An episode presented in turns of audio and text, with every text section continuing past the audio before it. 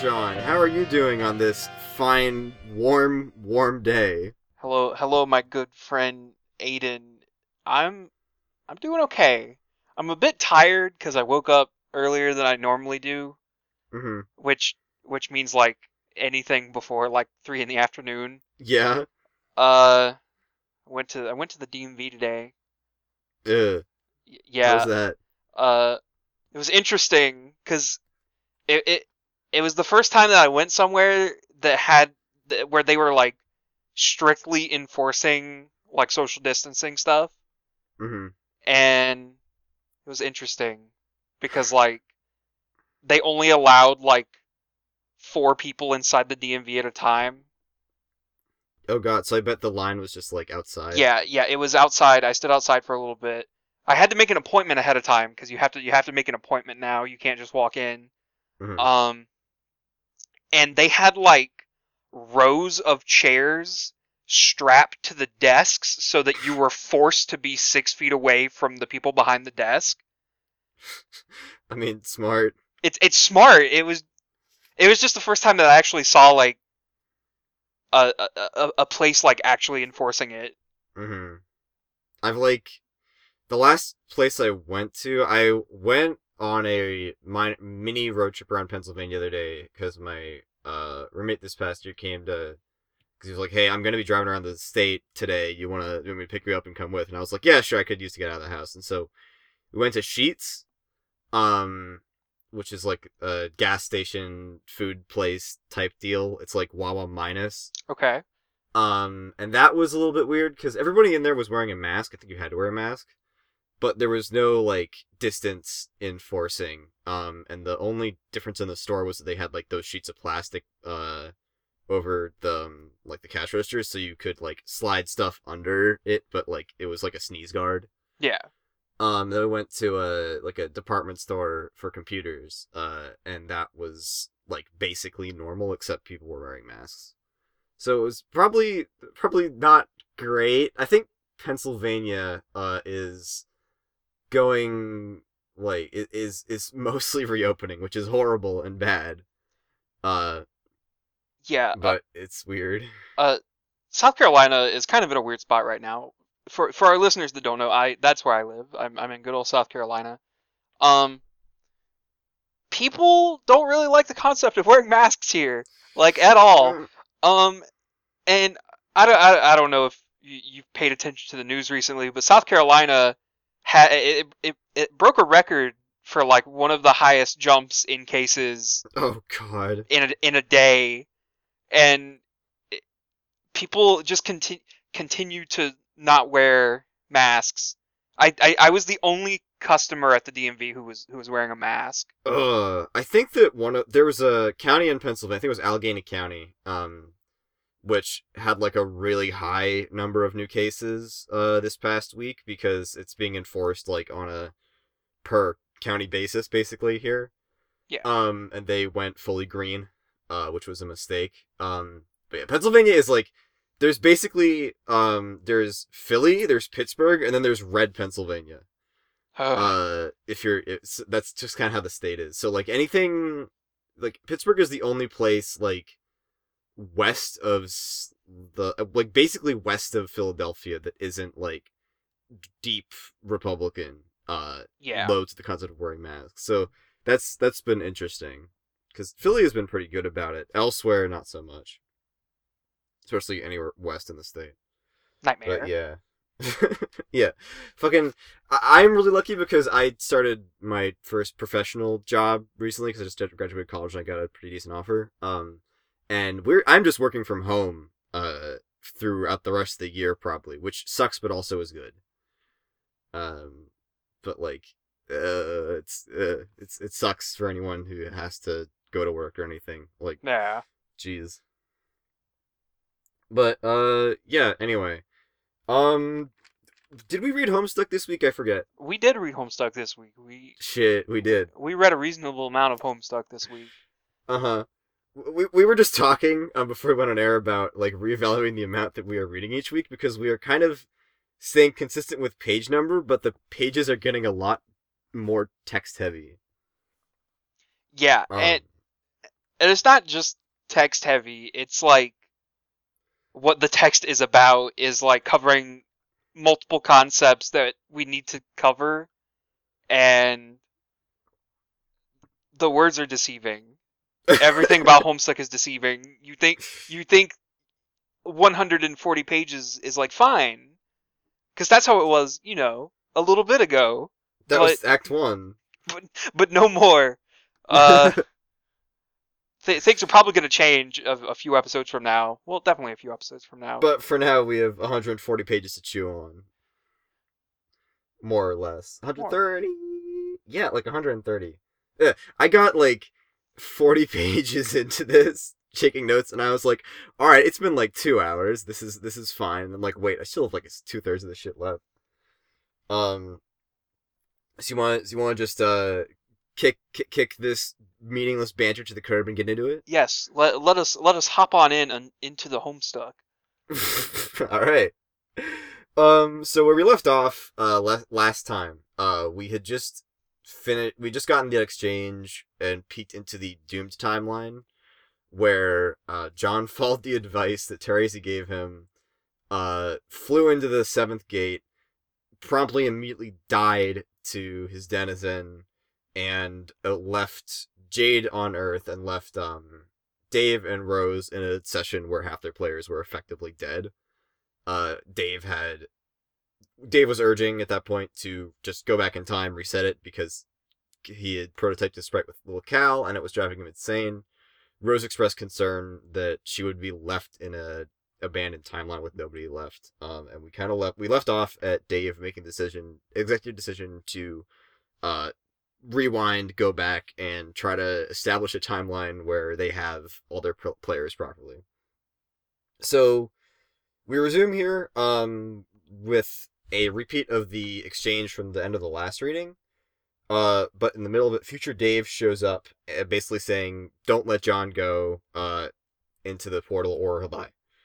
Um, they have this conversation between uh, this, between um Dave and John, uh, future future uh, Dave Sprite and John, where well Dave Sprite through Dave to John. I'm sorry, I keep fucking this up.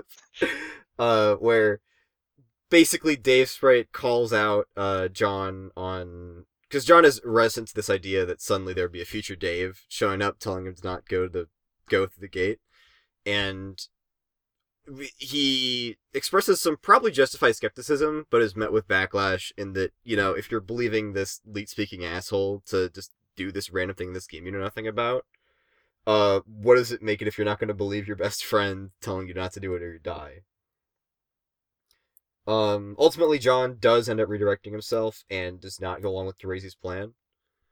Um, I, I felt like, uh, I, I don't know if you felt like this, but when I was starting this first part of the reading, um, with the Dave Sprite stuff, it really feels like it's starting to call into question the f- friendship between John and Dave, or at least how easy or difficult it is to get John to comply with somebody who's his friend. Yeah. Um. John like immediately thinks this is like all a prank, hmm and I, I I don't know. There's like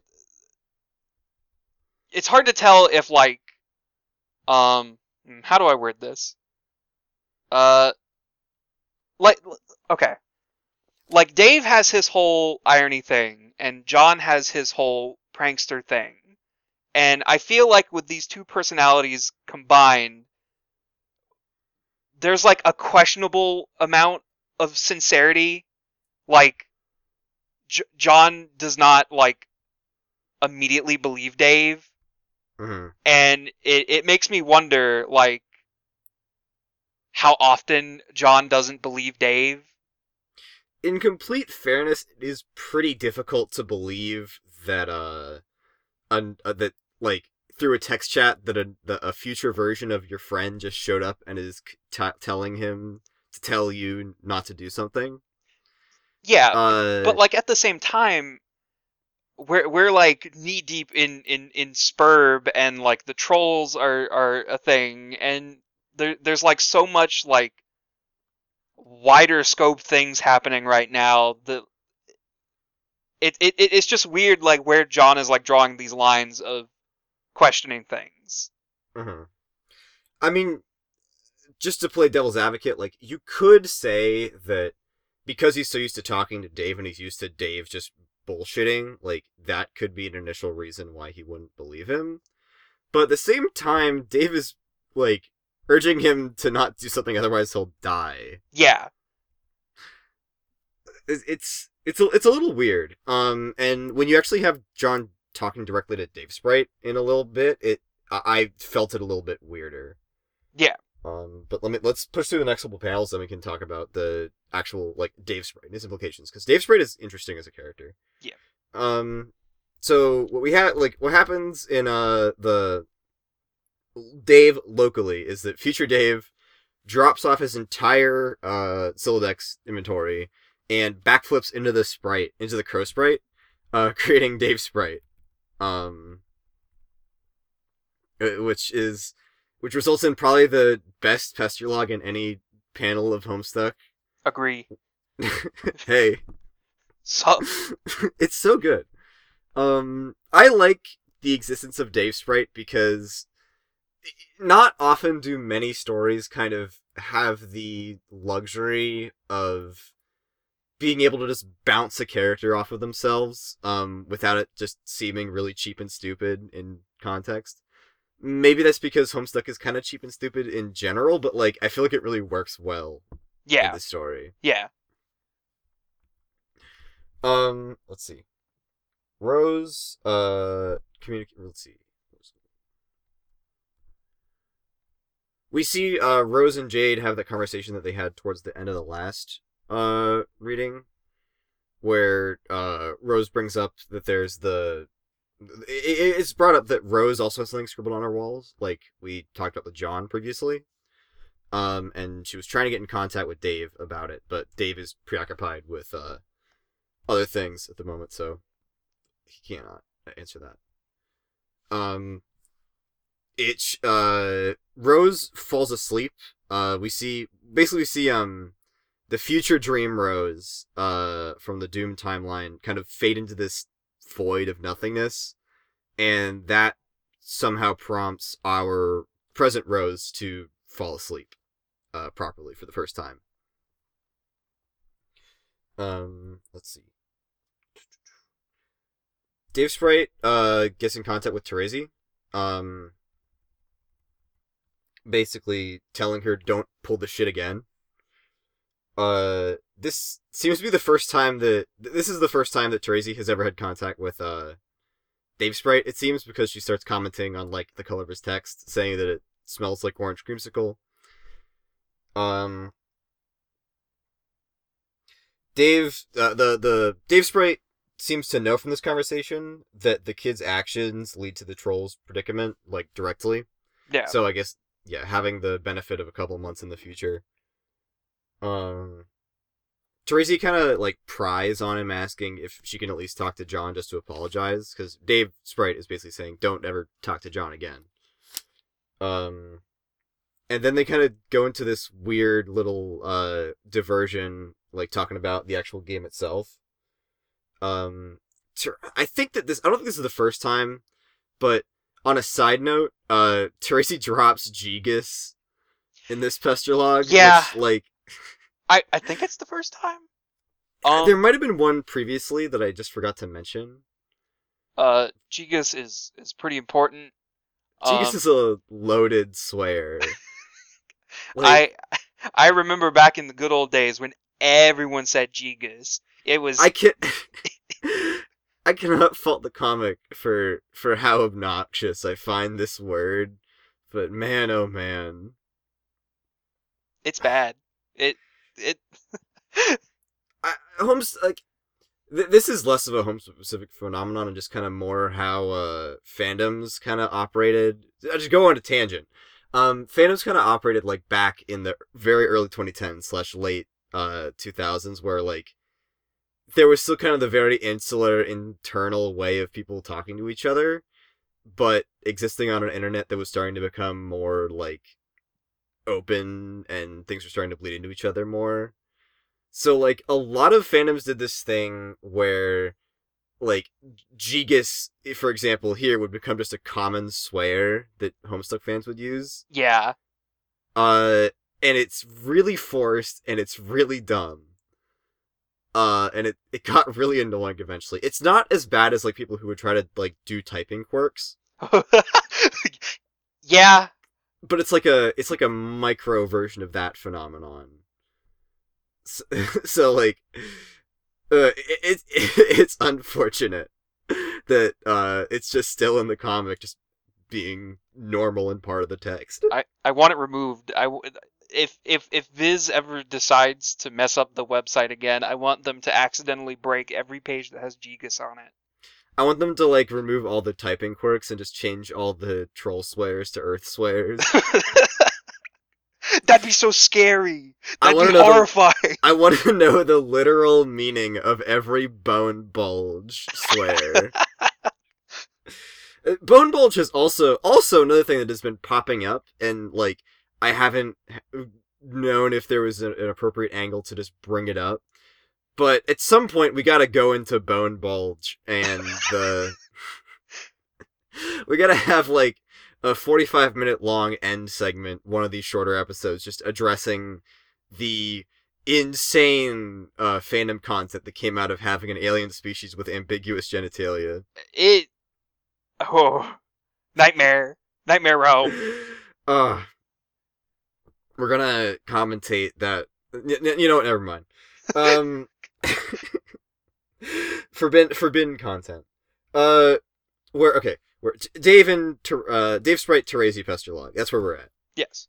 Um, Tracy kind of derides Dave Sprite, future Dave, for self prototyping because it's stupid. Um, and breaks a lot of rules. Uh, then, but so, so that so that that, that this kind of raising self prototyping as a concept because that uh prototyping as was introduced before was like very gamified with like objects but um and like more of a video gamey guide i guess nanna sprite was more of a is definitely more of a person but it's still a character that was only introduced for that purpose right Yeah. whereas here we have like oh we have another dave but he's now part of the game That. You say. Your comment about Nannasprite was really funny. i, I mean About. I'm like I'm like analyzing it from the level of like I'm looking at how the story is being told. I guess. I know, but Sorry, Nanna. Uh, it, it's it's a story. I mean, like they're not real people. I don't know. shout out, shout out Nanna. Questionable relationship to the pod right now. We're not too sure. Uh, and she's she's nice and all, but like, but like you get what I mean, though, right? Yeah, I, I get what you mean. Yeah, yeah, okay. um, yeah, I, I just find it interesting how, like, Dave Sprite is basically another Dave that is not taken as seriously by a lot of the characters. Yeah. Here. Um, it, it's even more interesting because uh he has this air around him that like he's taking himself way more seriously than he does with uh other Dave. Uh, Um, he uh, he's he's like assuming this role of like a guardian, and I I, I, get mean, he has a pretty justified reason to be like that, right? yeah, but um. There, the, there was a comment he made earlier to John where he said that he was uh, handing the timeline over to to current Mhm. Dave, and that that line kind of gives me this vibe that Dave, in general, just has like, uh, how do I word this? Uh, hmm.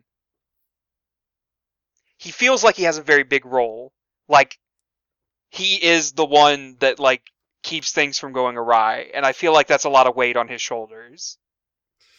Yeah, it's a pretty big. It, it's a pretty big role for a 13 and a half year old kid to like handle a timeline where his friends are dead and have to go back and make sure that that uh same thing doesn't happen again. Yeah,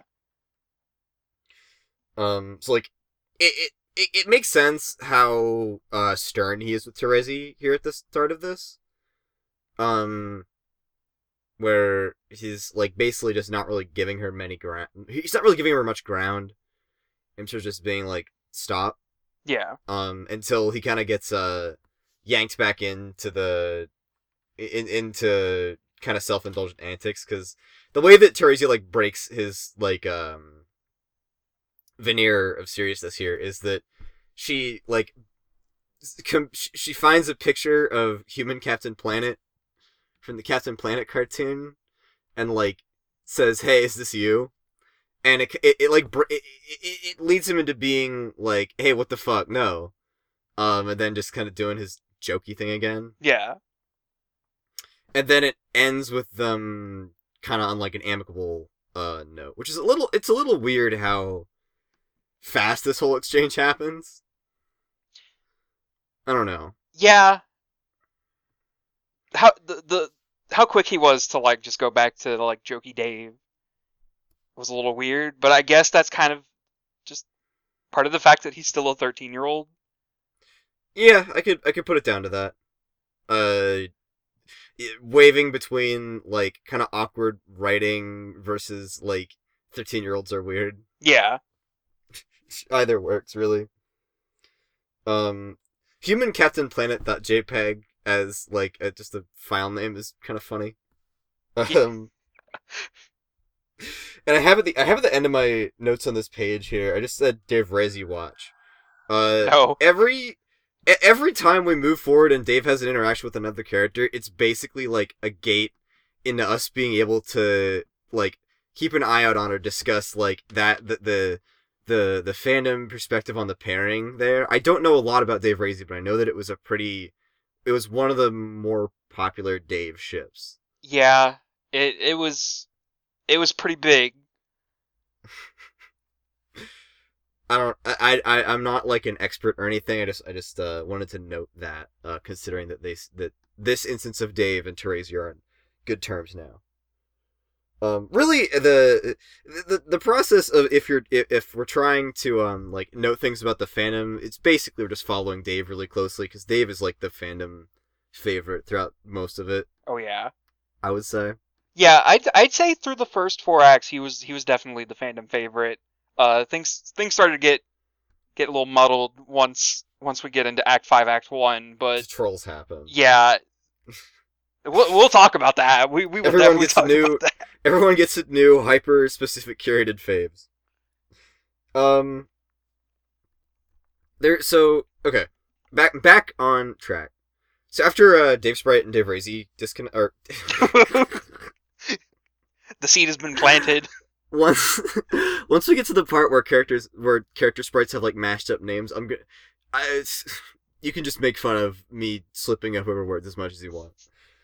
Um once once Dave Sprite and Terezi uh finish their exchange, um Dave and Dave Sprite get to have like a little bit more of a conversation than uh two lines. Um Dave Sprite basically says like uh, hey, I'm like supposed to be your mystical bullshit guide now, and I'm supposed to give you riddles, uh, but I don't really feel like it. So I'm gonna just break the rules and give you straight answers to things. Uh, which, it, which is, I guess, cool. Um, I Yeah. guess. Pretty cool. um, Dave, the question that Dave immediately asks is, "Why are we so fucking awesome?" Which is the most in character Dave thing of all time, Oh yeah, essentially. it's, it's a great line. Really great line.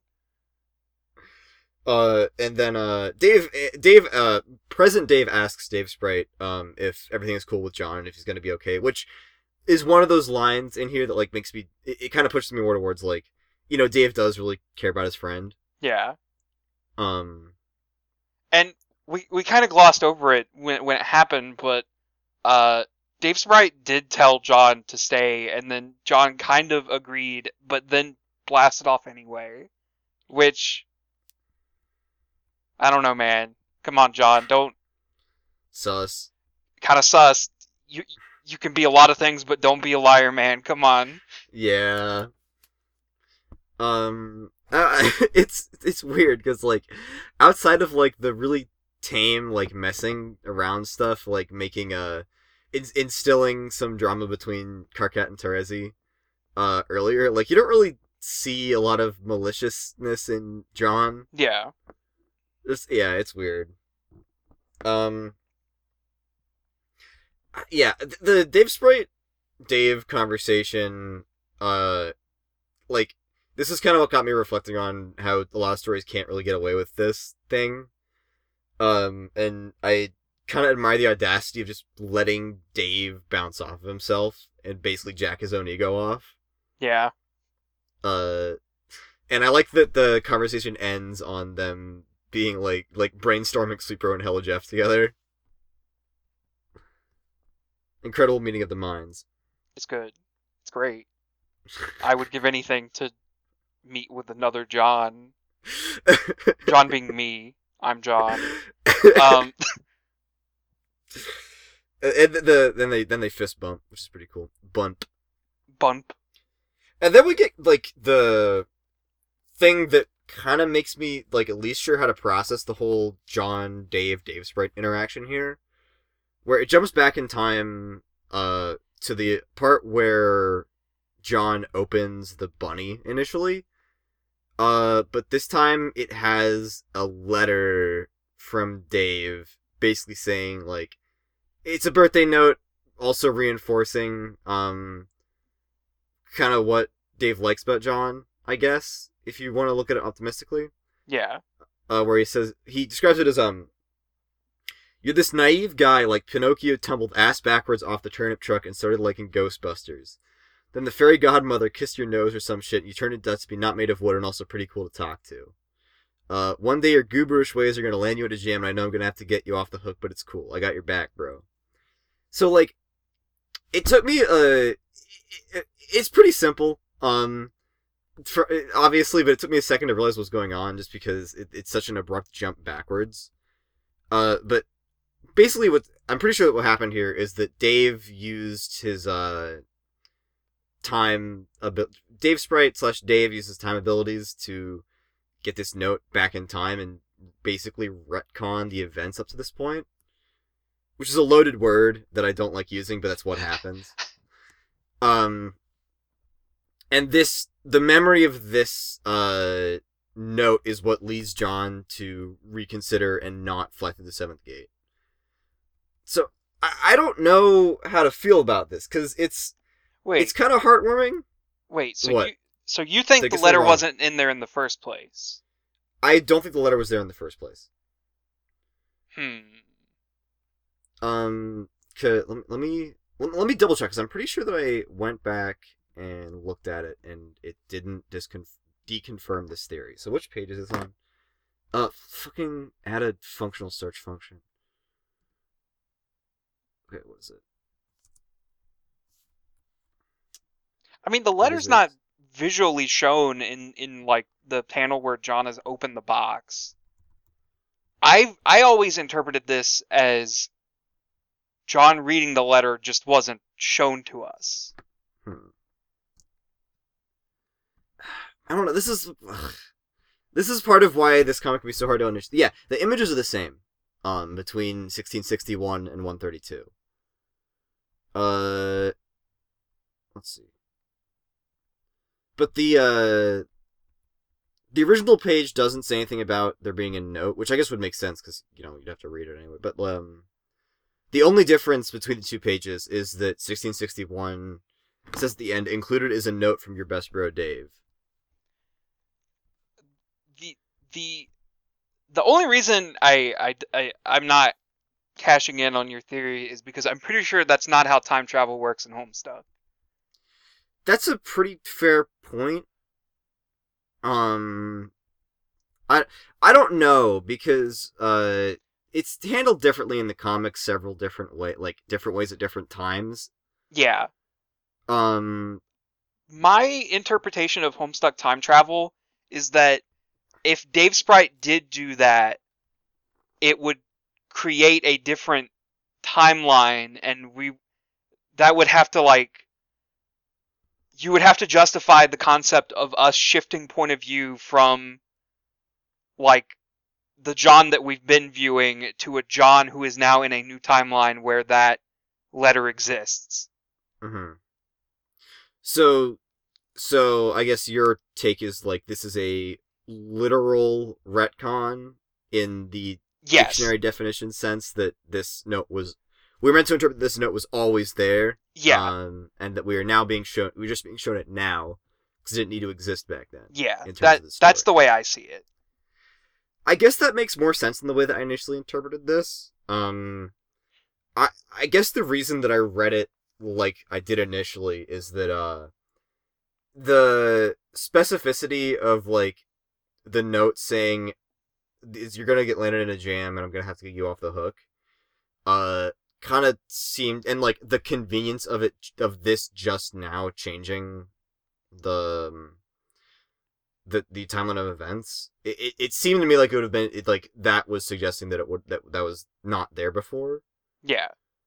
Um, I I feel perhaps I'm perhaps I'm reading it too cynically. I, I feel like it's just um kind of a product of early Homestuck. Like the the the gift from Dave is like early enough in Homestuck that I feel like maybe Hussie did not consider a letter being in it. Uh-huh. Yeah, I guess that makes sense. Um, it's it's just weird because uh, this kind of like everything through acts one through three was like pretty airtight in terms of any weird bullshit that happened later had something that pointed towards it earlier, Yeah. or anything unexplained early was ex- resolved by some weird bullshit later. And so it's just very strange for at this point for it to do an actual very simple uh retroactive continuity where that was there the whole time you just couldn't see it. Yeah. But yeah. Hussie, reach gonna- out to us. Tell tell us. uh, yeah, I was gonna say, um, well, I, when I looked at the notes, uh, on the Hussie notes, it didn't really elucidate anything. Um, it's just some jokes, but I was gonna say that if this was the way that I initially interpreted, it, then that creates a really weird thing where it's like, is this like heartwarming or time gaslighting? I don't know. But your interpretation makes it a whole lot easier to to to uh take into account. Yeah. Um Yeah, and I guess it's it is believable that it would be like that because like the letter in conjunction with Dave's warning, you know, it's kind of both working towards that. yeah. And I also feel like that if Dave Sprite did take it back, I feel like that would be shown to us. Mm Mhm. Yeah. I don't yeah, I I'm I'm going to I I'll say that you've persuaded me because the alternative is just really weird and hard to think about. Yeah. Um, but yeah, uh, John has been by whatever means uh, dissuaded from going through the seventh gate. Uh, he flies off elsewhere. There's a transparent Snoop Dogg in the background of the scenery panel. Uh, all is well. That's on 1665 if you're if you're looking for it. Oh, I I I, I was on it. I was just I was just looking at Snoop. It's a great it's a great page. I love I love when there's watermarked faces in a in a scenic in panel. It's great. Yeah. I don't know if the transpa- I, a Snoop Dogg is a prominent joke in Problem Sleuth. Um uh, and it I I don't remember if it was like transparent like this or if it was just the uh just more very literal references to Snoop Dogg, but either way, it's still it's it was funny then and it's funny now. I mean, even even even Dave's letter had Snoop on it. Oh yeah, it has like a little stamp um like a watermark on the t- of Snoop and Soul Plane. Which I, I I don't know if I I don't know if we mentioned this before. I looked it up. It's the movie that is being shown in the epilogue of Problem Sleuth. Uh, one of the worst reviewed movies of all time. Just apparently, just critically reviled. Um, we may have to watch it sometime. Yeah, I I I'd never even heard heard of it. It- it's it's quite bad apparently. I I got out my um my Hussie uh my uh, my actual physical copies of the Problem Sleuth books, and I looked at the epilogue just to see what this comment on that page sequence sequence was, and all that it says is Soul Plane is not a very good movie. so we basically have to watch it at some point. Um. Anyway, I don't want to go. I don't want to spend too much time more time on Snoop Dogg. Uh, right now. Um. So anyway, where were we? Um. John gets pestered by Dave again. Um, basically, uh, John saying like, "Relax, I'm just gonna fly around." Um, Dave's it's like, "Okay, so you actually you do believe me." Uh, and John says, "Yeah, of course, we're you're my best bro." Um, and then immediately like hangs up on him so that he can have another conversation with Terezi, who just or, or with uh one of the trolls with with Karkat.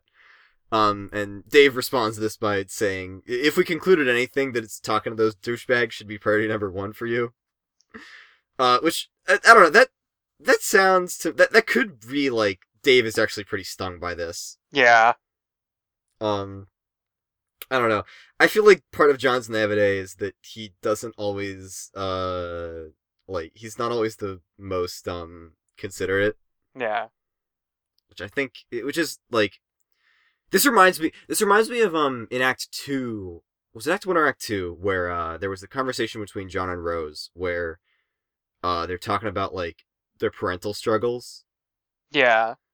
Um The- I, I I feel like See, okay, I I feel like John is one of those characters that like the fandom like constantly like misconstrues because like John can be really dense and John can be like a total ass Mhm. and the there's like this constant fandom idea about John that like he's like this this this prankster genius who who is also a sweet little baby boy and Very emotionally intelligent.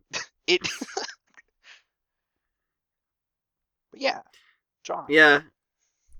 Yeah, yeah, I just, yeah, it, it, this is one of those interesting characters. This is why it took me so fucking long to get through this part, first part, is because all of all the character stuff. Like, we have John being emotionally unintelligent. We have Dave actually seemingly, or at least having good reason to be upset. Um, yeah, it's, it's, it's weird. It's, it's cool. I like it when the characters do things in this comic. More than just explain and discuss the explanations. yeah Um. Anyway, speaking of explanations, uh, the next thing that we have here is Karkat and John have a conversation about uh a lot of stuff. yeah this is a this was a pretty big dump of information Mm-hmm. Uh, this this was another one of those pages where I was like, "Dang, I wish we had the the archives of the forums because like this was this was a lot." um, let's see. Is this uh? This isn't Karkat's first interaction with John. This is like a midpoint interaction with both of them. right? Yeah, Yeah. Um, they they kind of talk about like this the weird reverse sliding scale they are operating on, where like because they're going in op- they're progressing through their conversations in opposite order. Uh, to John, Karkat is getting more antagonistic, uh, over time, or like less, uh, at least less like uh acquainted with him because Karkat's always antagonistic. yeah, Um, but to Karkat, John gets like more and more comfortable with him, or like, or wait, no, no, reverse, reverse. Um, it's it's operating the opposite of how it should be for both of them, and it's very confusing if you're trying to like think about their the progression of how they view each other. yeah. It it would probably be easier to like get a grasp on if like their conversations weren't happening like so far apart. Mm-hmm. Brain hurt. Bra- brain definitely hurt. This is part. this is part of like why I think Homestuck is kind of has a reputation for being giant and confusing because even here, where it's not, there's not like any wide scale lore that's really strange or difficult to comprehend. Here, it's just two characters having conversa- sequential conversations that is made harder to understand Yeah, because time. Um, but yeah. Um, John does sarcasm. Karkat can't understand sarcasm at this point. Uh, or a, a future instance of John, um, told Karkat that the humans hatch like trolls do, and they they're they're little pink larvae, and Karkat believed him, which is I don't know, pretty funny. Um, it's also funny how Karkat pasting in this log from one of his previous conversations just gives John ammo for the future. Yeah. Um, I, I mean, I I mean, just from that, it's obvious that like, uh, John didn't come up with the with what he said on his own. He just pasted what Karkat gives him. Karkat basically did it. it Karkat like i i- engaging on this kind of level with somebody who he's talking through backwards in time is just giving like self own. He's just like doing manual self owns. Yeah. um but yeah uh the, the actual I, I don't- know if there's much like exciting to talk about like character wise in this Pester log uh otherwise because it's uh, it turns into a big exposition dump with two characters basically interacting on a pretty straightforward level Yeah. but the information is pretty uh pretty wild. Um Karkat explains the veil, which is a the meteor belt uh in the medium that orbits Skaia very far out where uh basically or in the same region that Derse orbits. So if you look at a map, Sky is in the center of the medium, uh Prospit orbits very, very close, and then the kids' planets are kind of in the middle, and then way far out there's the Veil, and then slightly beyond that there's Derse. Um, he says the trolls are basically hiding out in the Veil, uh, because their session failed, um, and they're hiding there before everything ends. Uh, he explains the Reckoning, which is kind of the apocalyptic event in the game where after the after the armies of Derse defeat Prospit, um, and Derse gains control of Skaia, uh, or they gain, yeah, they um, they send all of the meteors in the Veil, uh, towards Skaia to destroy it. Uh, Skaia uses those defense portals we saw, uh, in the end of Act two or three, I think, end of Act two, uh, with the, um, the meteor, uh, with like the way that it sends por- the the meteors come out of portals. Um, Yeah. it uses those portals to redirect it from its own destruction, presumably to seed another session. Yeah. Um.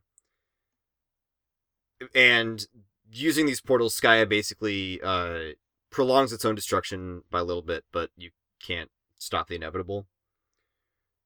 Um, Karkat explains that the kids would normally have a lot more time before their reckoning happened, but because of a certain chain of events, uh, they fucked up, and their reckoning is going to start a lot sooner. Um, And, uh, also basically, oh, sorry. I, I I was just gonna say, uh, that that tidbit is like, it, it gets into like one of the main reasons why I like Homestuck, uh, because in like, you're presented with so much in Homestuck already, uh, Uh, just the concept of Sburb itself. I feel like if this concept were present in like any other narrative, the kids would not have like this messed up session. I feel like it would go smoothly, and it they just complete Sburb, and just just the fact that like things are going to go wrong in in their session is is like one of the things that like makes Homestuck really unique, in Yeah, my it- opinion. Yeah, the reason that it's not a video that it's not just a video game like many people suggested that it would work as is because it's about the video game fucking up. Yeah. Which I never really thought about it in those terms, but yeah, that is actually you you raise a good point. That is a that is cool. It's a nice unique thing. I I've always kind of wanted a video game that like was basically like a Sburb session game like but in an actual video game. Yeah. Uh, but I Homestuck would not be anywhere near as cool if the Sburb session went as planned. You're right. Um, It'd probably be pretty pretty boring. it, it'd still be cool. I mean, I don't. The, I guess the trolls wouldn't really be involved if the session went normally. Yeah. So it would be. It would still be cool, but it would be much less cool, I guess. It, it's just like the stakes of it are like kind of lower scale when when it doesn't mess up because it Mhm. the, like Karkat lays it out pretty plain like white loses the goal is to to kill the the the Black King and Queen. Like, it's it it's pretty low stakes, kinda. I mean, it's it's simple. I wouldn't call it low stakes because like, but I would I would point out that like this whole universe that is meant to be at stake here um is kind of I, I mean it's we haven't really been seen much in the way of like oh the universe is going to be like we don't really see a universe worth saving as much if Yeah. that makes sense I mean, it's high And stakes, Earth's but it's low gone. stakes. it's high stakes like from a like if you're a computer it's high stakes because there's a, just a lot Yeah, Um, but as a reader, it's like I don't know why I should really be torn up about them saving uh like a couple of pretty looking planets yeah. if the if Prospit is already going to be destroyed. And even if Prospit could be saved, like I don't know what on Pro like there's not really much on Prospit to be invested in besides the exiles, who I guess are good characters, but they're kind of it, yeah, it's it's not very high stakes, i all like all accounted for. Um, where was I? Okay, where was I in terms of explain what happens here? Um, okay, Kirk also explains the. I need to take a drink of water. My throat got really dry for no reason. Alex, leave that in, please. Yeah, that's fine. Um, ugh, I don't know. It's getting hot in the closet already here. Uh, this, this sucks. Um, I'm gonna turn my AC on as soon as we're done here. Um, which we're like 20 pages in for the record. It's fine. it's Um, fine. Yeah, the second half goes faster than the first half, but the the, the first half deserves to be lingered on a little bit. Um, Karkat also says the Veil is neutral ground. Um, the both of the kingdoms use the meteors in the Veil uh as like labs. There are facilities there, which is presumably linked to the facilities that we see um the Exiles use, because you know the meteors go through the portals and stuff. Um, and then Karkat basically says the next time that he and Karkat that uh he and John talk, um, John will already be in the Veil, uh, which is which it, it, a cool use of this um like the the reverse sliding thing with Yeah. these two characters. I like that as just a use of like, hey, the next thing's gonna happen. Um. Uh, and then S Jack Ascend happens. Who boy? I I love this flash. It's pretty cool. I love this flash. I love this song. I it's good. The song whips ass.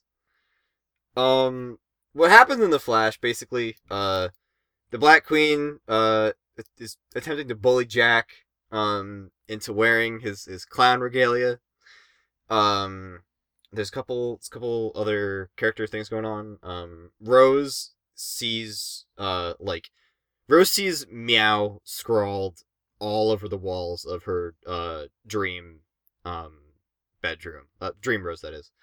Um, and then they kind of flicker to GCAT instead of M E O and W, so it turns into I guess genetic code. Yeah. Um, there's a couple of shots of the guardian of um the guardians, bro, uh, mom, dad whipping ass on the kid planets. Um, we go back to uh Jack and the Black Queen. Um, the Black Queen is kind of bullying Jack through a sequence of uh different fancy dress up clothes while reclining on a couch in a th- th- this shot was like weirdly sexual to me. Um It's fine. But- it's good. uh just gonna gloss right over that. Um Jack uh basically has fucking had it. Um opens the green package and insta gives the Black Queen using whatever was inside it. And uh takes the ring. Um and becomes uh the Jack Noir we all know and love with tentacles and and all that. Uh, no, n- not yet. No, no, no. Might be, might be, might be. Well, Uh, that's has spoilers. That's spoilers. you the- talk, Alex, edit that out. Alex, edit that out right now. um, but no, yeah. Uh, we are now. Jack is now. The, the Black Queen is slain, but Jack is now. Jack Noir is now superpowered. Um, and I think that through basic narrative comprehension, we can assume that this is the giant fuck up that Karkat just alluded to. Yeah. Oh God, Lord have mercy. And also, it's Um, it's the end of year one. Year year one of Homestuck is over. Yeah, uh, we're we've probably we've been in 2010 for a little bit now, but now but uh now that we have like a marker for when the first year ended, that we can start saying it's 2010 and not 2009. Yeah. But yeah, I mean, yeah, fucking. I feel like maybe we should have set up our uh our, our readings on a basis that this would be the last thing, the la- the end of the the reading. Um, Yeah, but that's fine. eh, oh yeah, it's fine. Uh, but yeah, like it's it's weird to be at the point where it's like, oh, there's this was a whole all a year's worth of content for this comic. Yeah. Um, But uh, Jack, oh boy, I think Jack's fucked. I it is so funny to me that the thing that makes the session go wrong is Jack didn't want to wear the goofy outfits. I mean, the, the the string of events that made the session go wrong is whatever was in the green package ended up with Jack in the first place.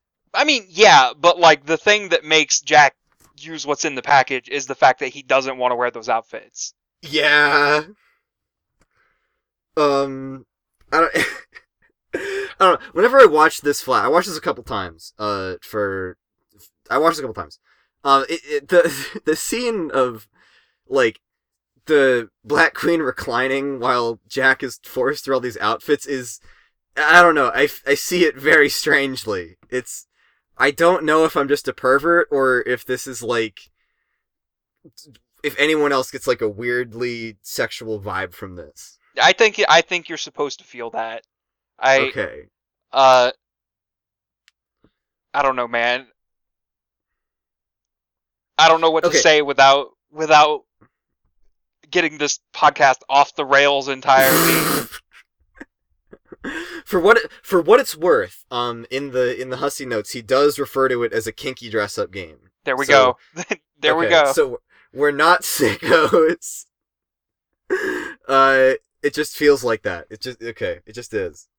Yeah. Um, I is there anything else to say about this besides like us being perverts, or uh if we just ruined our discussion of this Flash? uh at the beginning of the Flash, we get it we get a little clip of one of the greatest songs of all time.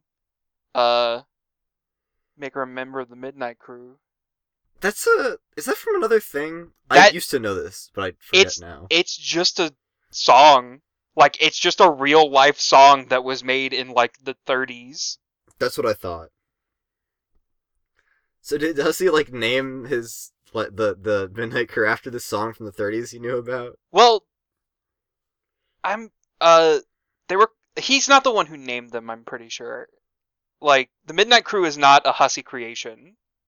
Hmm. Uh it, I feel like we talked about this before and I forgot about it. uh, they were I think they were created by a forum user and they were first inserted in like some extra pages for Problem Sleuth.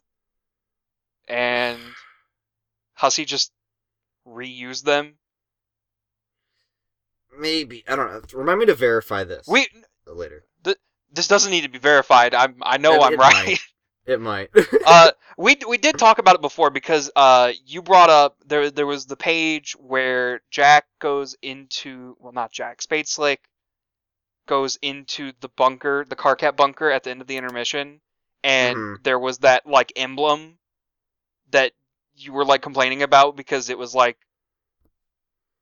oh yeah, and and and like that emblem was like something related to the creator of the Midnight Crew. the the fan venture, right? Yeah. Okay. Yeah, I don't know. I I just forgot everything in the intermission discussion because we it sucked and You're we right. didn't because it was our worst our worst content yet. It's fine. Um, but yeah, I don't know. I'll look that up, forget about it again, and, it, and it's all, it'll all be good. Uh, but yeah, uh, here we are at the end of the first year of Homestuck.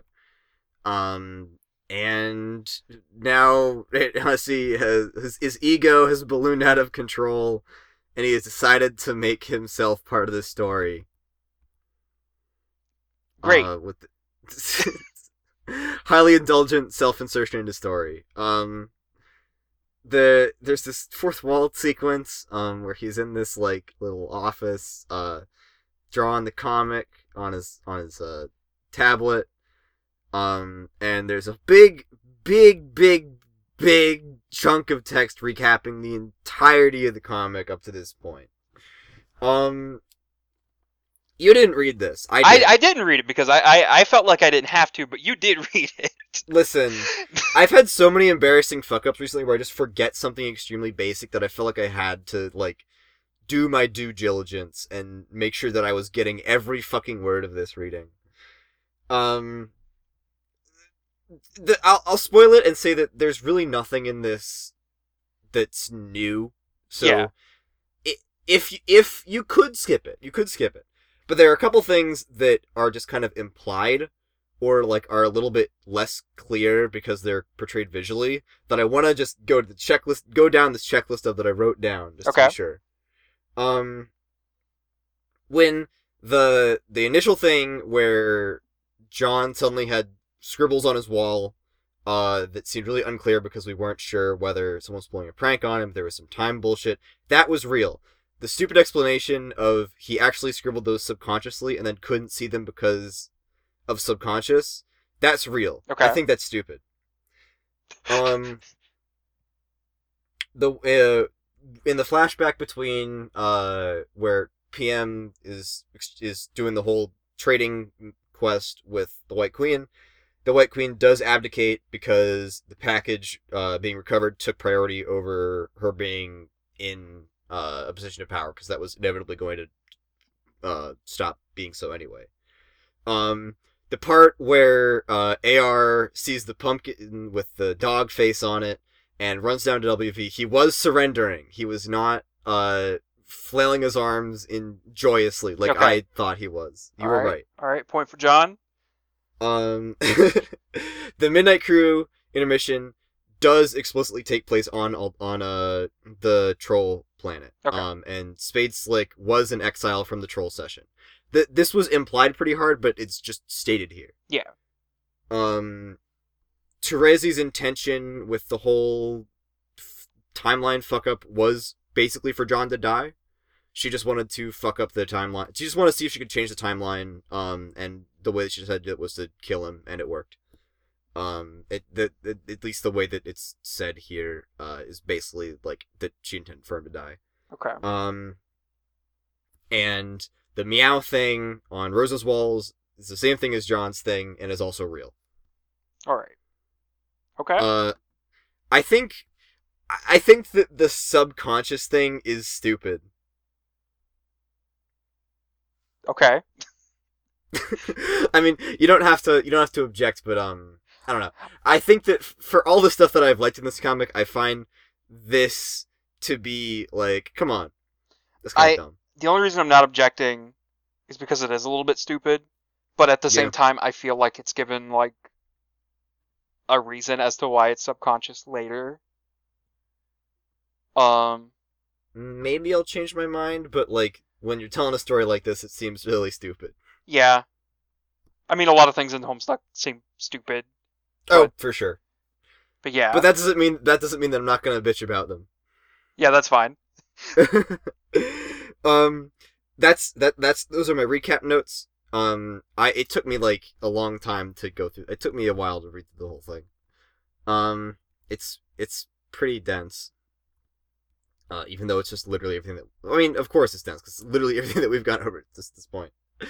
Um, there's a couple more uh funny Hussie pages, including photos of the real life Lil Cal. I hate it. I hate it. Um, uh, It- yeah, me too. It's real bad. Um, I think I think something worth noting is, uh, we saw Hussie's hands in the past, right, Um, right.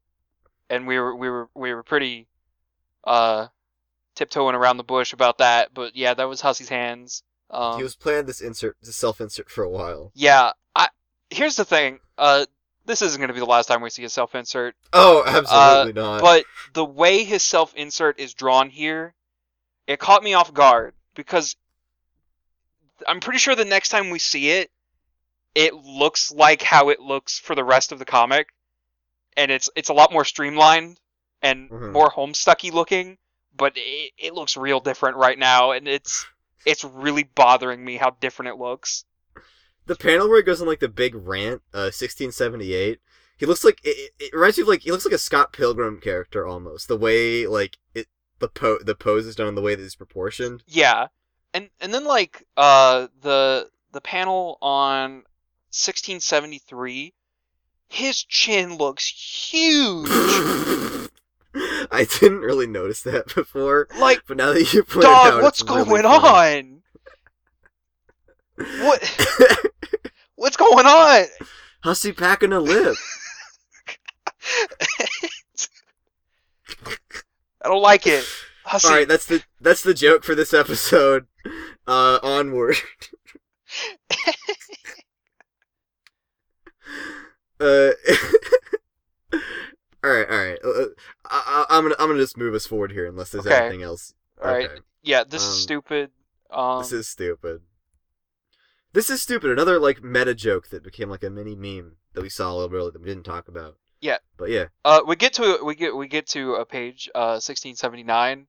Uh, the whole like showing a a web program like in panel of him Mhm. drawing panels. It's like one of my favorite bits, and it's pretty cool. it's it's pretty obvious that I like that bit because I used it uh for oh god I forgot the name of the concert that it was for. Was it for Square Garden that I used it for? uh yeah, it was. yeah, I I like the idea of like just showing programs like that, just like just there. I think it's really Mhm. funny. But yeah, It's yeah. Um yeah, the the the, the self-indulgent process of like showing him making the panel is also like so bitchy that I it, it's so passive aggressive and bitchy that I love it. it's good. Hussie's Um, great. Hussie's really Well, funny. so, self-insert Hussie. I don't, I don't know real Hussie. Real Hussie, if you're listening, um, hi. Come on the pod. Come we'll on- talk to you. Come on the pod. We can, we We can, want to talk. we can chat. We have a common interest. We can talk about it. but I mean, well, rather well, regardless, real life, real life Hussie certainly has had his moments. Certainly has had his uh his other moments. Tip is is a very funny person. I think we can say that much without starting much controversy. Yeah. Um, but let- let's move on. Let's move on for the self insert bit. Let's get away Um, from Hussie. Shout out. Hussie. Hussie, Well, if you're listening, uh, my Discord icon right now is a picture of Vriska smoking a blunt. Um, and I hope I hope you enjoy that concept. If he hears this, he'll just say that's canon. Yeah, We'll just make it real. Weed Vriska has become canon. Weed smoker Vriska. Um. Anyway, okay. Uh, returning, returning to the actual comic itself, or I guess the comic presenting itself as a comic. I, I don't know. I don't know. We're going back to the characters, and not the author, who's also. Anyway, We're back to John. We're back to John. we're back Terezi's to talking John. to him. It Terezi and John are talking. Um, Terezi sends John a map in a in a .fl4 file that I initially forgot what that was, and I had to look it up to find out there was a Flash thing. dang. This will F. this will be lost at the end of this year. F. Dang. Um, but yeah, Terezi basically is apologetic. Uh, expresses regret about uh his alternate timeline death. Um, talk about Gigas a little bit. Uh, I wish they would stop doing that. You mean my Earth Gigas? I hate this. I hate this. I hate it. I hate remembering how The- people would do this and think they were clever. The the the phrase "we have the best troll Gigas" is is such a loaded statement. It listeners, if you've never read Homestuck before, that is we'll get to that, but oh boy, that whew. yeah, yeah, yeah. We'll talk about troll Gigas. Uh, in a while, in a couple hundred pages probably. Um. All right. Uh, there's the the the little Google Earth Flash bit that has been uh, adapted into a sequence of panels. Um, I think that the this is one of the rare instances where the panels work better than the Flash. I don't know if you tried the Flash version. Oh, I, I, I vividly remember the Flash version, and it is insanely hard to find like what you're looking for without like zooming out. I mean, like zooming out's part of it, uh, but like it it's so minimal for a Flash. Um, like it's just a it's just a big image that you zoom out and you you go up and to the right and you find the other point and then you click on it and a little Terezi dialog bubble appears, but it goes off the page, so you have to zoom back in so that it gets dragged back onto the page. Horrible. Um, and the upshot of it is just that you've kind of done this little in-universe gag where Terezi sent him a a Google Earth thing. Dumb. It's a little dumb. I get it, Husky. You were experimenting. I, I, I can respect that, but it's dumb. hmm This is a little bit of a failed uh failed experiment, I think. Um, it's not like doesn't ruin it, but it's like eh, the panels work better. Um, let's see. Uh, Terezi, th- th- th- what is actually happening here is that Terezi has given him a map to the second gate, uh, instead of the seventh gate. Um, so John can actually make you know proper. He can he can cheat to make actual progress that he's intended to. Um, instead of some bullshit that gets him killed. Yeah. Um, he enters the second gate and crash lands on Rose's planet. Uh, into her house actually. You're just gonna Uh, you're just gonna skip over the fake the fake loading screen. oh yeah, that this is a stupid joke. It- no, it's a, it's a good joke. It's it's a good joke because every time it's happened in Homestuck, I fall for it, and it makes me mad. How do you fall for it? I don't know. I'm dumb. I have a I have, I have a little brain. I I don't know. I I, Okay. I, I guess Th- this one is like the most blatant one. I, I, I didn't fall for this one this time, but Okay. I, I but I did fall for it the first time I, I ever came across it. But there, so it, you were a baby. the the bit comes back later where it's like done way better and it's like way less obvious. I don't recall, but um, whenever it happens, I'm I'm sure that whenever it happens, I'll fall for it like an idiot. and Then you can laugh at me. Yes, I will laugh at you. uh, but yeah. Anyway, um, John has crash landed on Rose's planet, uh, into her bedroom where she is asleep and dreaming. Um, let's see. Uh, he kind of he looks around her room. Uh, he finds uh vodka mutini. Um, and christens him again. Uh, Doctor Meowgon Spengler, which is such a lame John joke. Yeah, I I appreciate the the reference. I Mm-hmm. I, I, I get the reference. It's it's good. I haven't watched Ghostbusters, Ghostbusters in a while. I It's a haven't good movie. Um, but it's it okay. It's not as obvious when it happens now, and I can't remember if it's happened already. But Homestuck does have this bit with uh animals, uh, where the animal will get renamed, but they also get their gender flipped. Uh, Vodka Mutini was originally supposed to be interpreted as a girl cat, Mm-hmm. and now John has decided that this cat is a boy. Yeah, That's it. That's the I mean- bit. yeah.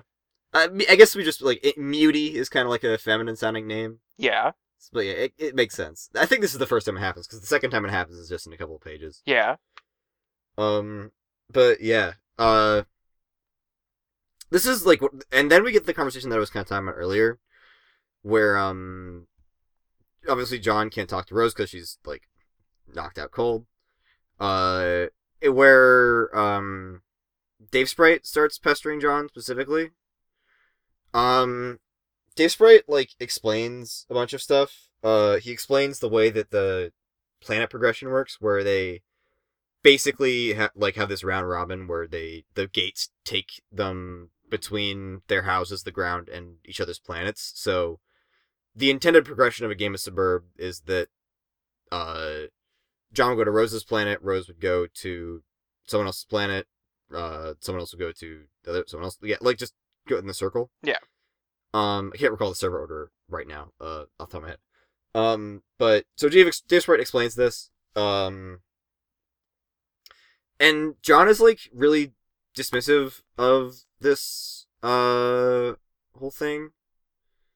Um, where like once he kind of realizes uh who he's talking to, he asks to be put on the line with the real Dave, which if you're Dave Sprite, his guts just fucking suck. Yeah, I, I think it's worth noting. Noting, uh, the last time that that Dave Sprite was brought up to John was after John reconsidered going into the Seventh Gate, and Dave was like, "Do you believe me now?" And John was basically like, "Ha, yeah, sure, Dave." Um, Mhm. so this is probably the first point where John's like, "Oh, maybe, maybe, maybe Dave Sprite real." And, who boy, do, does he mishandle it? Um. yeah, like Dave. Again, it, it it's it's always hard to tell how sincere Dave is being, like when he says things. Um, but like I think if he is serious, like Dave, Dave, Dave Sprite here has a real justified reason to be mad because even though, uh, it, he's not the same Dave that from the timeline, he's basically he's, he's the same person plus a couple months Yeah, who like to him John is like still one of his best friends and being blown off like this has just got to be fucking awful. Um he gives him a a, uh captchalogue code and then just kind of rage quits the conversation. yeah, Um John uh like feels bad um like he he he he tries to explain it in terms of like uh I know you're real but the day this day from my time is like kind of more in the same boat as me uh cuz you know he hasn't he's from this timeline. Um he talks to current Dave present Dave um and expresses concern uh that it's not that he he he fucked up um and Dave Sprite is pissed off um Dave dismisses it saying you know if you'd said that to if you said that to me I wouldn't give a shit and I I know he doesn't give a shit because he's me um which is like a weird way to uh, it's it's just a little bit strange yeah. Uh, um hmm. I don't know. Uh, and then um, Dave Sprite kind of signs back on briefly. Um, just to say he's gonna go. Uh, and John on his way out says um, like says thanks for saving my life. And Dave Sprite just says yeah, which i- i- i- is to be fair, like pretty in character for what if uh regular Dave would do. I'd Yeah. Say. But it's a little, it's yeah, it's an awkward interaction. Um, and this is again like John kind of being not emotionally intelligent. Yeah. Um, Uh, yeah. Dave Sprite's interesting. Uh, it's a, this he's he's an example of like another thing that I like about Homestuck, and it's how uh multiple iterations of a character will be introduced, and they will have their own experiences, and it does bring into question like who is the quote unquote real version of this character. hmm It's interesting. yeah, like there is no like, yeah, like, and I feel like maybe the the way that Dave Sprite is talked about, I feel like the way that Dave Sprite was ever talked about, um, in the fandom, was, and maybe well, back in the day, I don't really have much frame of reference these days because I know that there are other, th- this this phenomenon has expanded greatly. But I remember back in the day when Dave Sprite was the primary example of this, where he was kind of either blown off, um, and basically given this treatment that he's so upset about here, or he's like centered sad stuck. Yeah, I, I, I was gonna say, I feel like Dave Sprite is like the first big stride in Sad Stuck. Uh, I hate using sad stuck as a way to refer to the things that actually happen in the comic, but I will agree with you in the spirit of what you mean. Uh, there was a lot of like fandom made sad stuff content.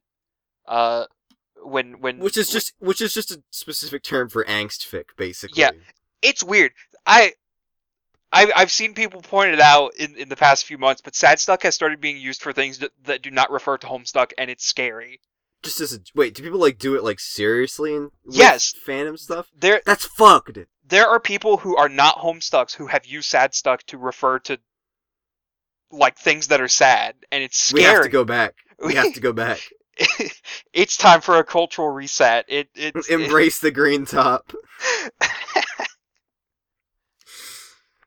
That's that. I mean, yeah. I guess that's another instance of just like this webcomic has influenced fucking everything after it. yeah. That's insane.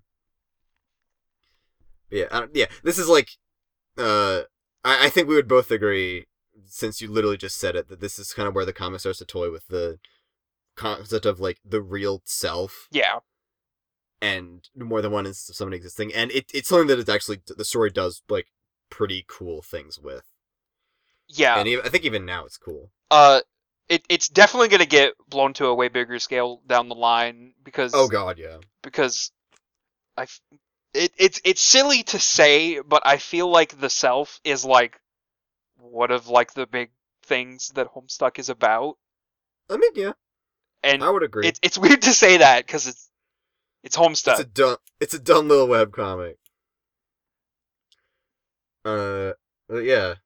I keep interrupting you again. I'm sorry. no, it's dude. fine. I, I I'll Alright. I'll just talk over you. It doesn't matter. Yeah, I, I am yeah, God in this realm. Come on. Or if if if I were mean, I could just say like, "All right, you explain the rest of what happens in this reading." Uh, but but uh, I I- I can keep doing that because that's I guess that's my implicit duty. Um. So back so back in uh back in the realm of Homestuck land of what's actually happening in the comic right now. Uh, John snoops around the room. There's another Snoop Dogg PNG. I didn't even notice it. I You didn't? I didn't notice it. The name of the panel is literally John Snoop. I to be fair, when I did my my reading of this, it was at like 3 a.m. and I had just, Okay, but like you're always up at 3 a.m. no, but I I was also like just I had just finished uh uh Lego Jurassic World and I got all the trophies in it. I got my platinum trophy in Lego Jurassic World. I don't want to hear any And- more and- excuses from you. And then I did my reading for this episode. I don't want to hear any more excuses. anyway, Snoop. um, yeah. Uh, so Rose is still sound asleep. Um, and Dave is like being the little devil on John's shoulder and encouraging him to peruse her belongings. Dave's Um, Dave's a little bit weird in this segment. We're Dave's being an asshole here. I'm gonna be real. Uh, like, not a little bit not cool. Uh, to have to, to to try to get John to go through the notebooks. Um, and ultimately, because John is a fool, uh, he gets, he gets tricked by Dave into revealing the captcha codes of Rose's notebooks, which is just given Dave access to Rose's private journals. Uh, which it's not cool. That's a big violation of trust. That's a big thirteen-year-old boy move. What the fuck, man? yeah, Do better. do better. yeah, this is a bit. This is an instance of uh, these characters are thirteen right now. Yeah. Um, yeah, I don't think much needs to be explained about why this is fucked up. Uh, so after that happens, um, we as the readers though are not immediately given the privilege of seeing whatever's in Rose's notebooks. Uh, it's it's it's, it's a tease. Um, but we go back to uh, or we go we go to uh, Derse. Um, we see the dreaming Rose uh float down into Dream Dave's uh bedroom. Um, one, there's a dream cow. fucked up. Fucked up. Two, why is Dream Dave already awake? Um, is this like addressed later, or is this just uh something that's paved? That's kind of oops. Okay, here's the thing. His his glasses are on, so you can't see his eyes. Shit. So I think he's like sleepwalking, or maybe he's just by default just at his computer. He's post. He's sleep posting. because because he he doesn't move. Well, hmm. He's in the. I think he's sleepwalking. Okay. I think that's what it is because we've seen John sleepwalk before. the restless, uh, like dreamer sleep state. I guess we can put it down to that. Yeah. Um, I also think it's a little bit strange that there's like constructs from the game in his room. Like there's like a the Cruxtruder is just kind of chilling there. Yeah, Uh, it's it's a little weird because like it happened with Jade and I kind of brushed it off because I was like Jadebot is a factor into this and I feel like because Jadebot is seeing things in on Earth it's being like projected in Jade's mind and Yeah, make a little bit more manifesting on Prospit but like now these things are here and it's hard to explain and I feel like it's just not worth thinking about. Yeah, sure, we can gloss over this. Um, Like there's but yeah, birds in here. There there's birds. Yeah, there are there are birds in here. There's Dream Cow. I I hate that there's a Dream Cow. I hate this. I hate the implications it has. It's a nightmare. It's evil. there are massive implications that will be elaborated on and I And can't it- wait, can't like- wait for that.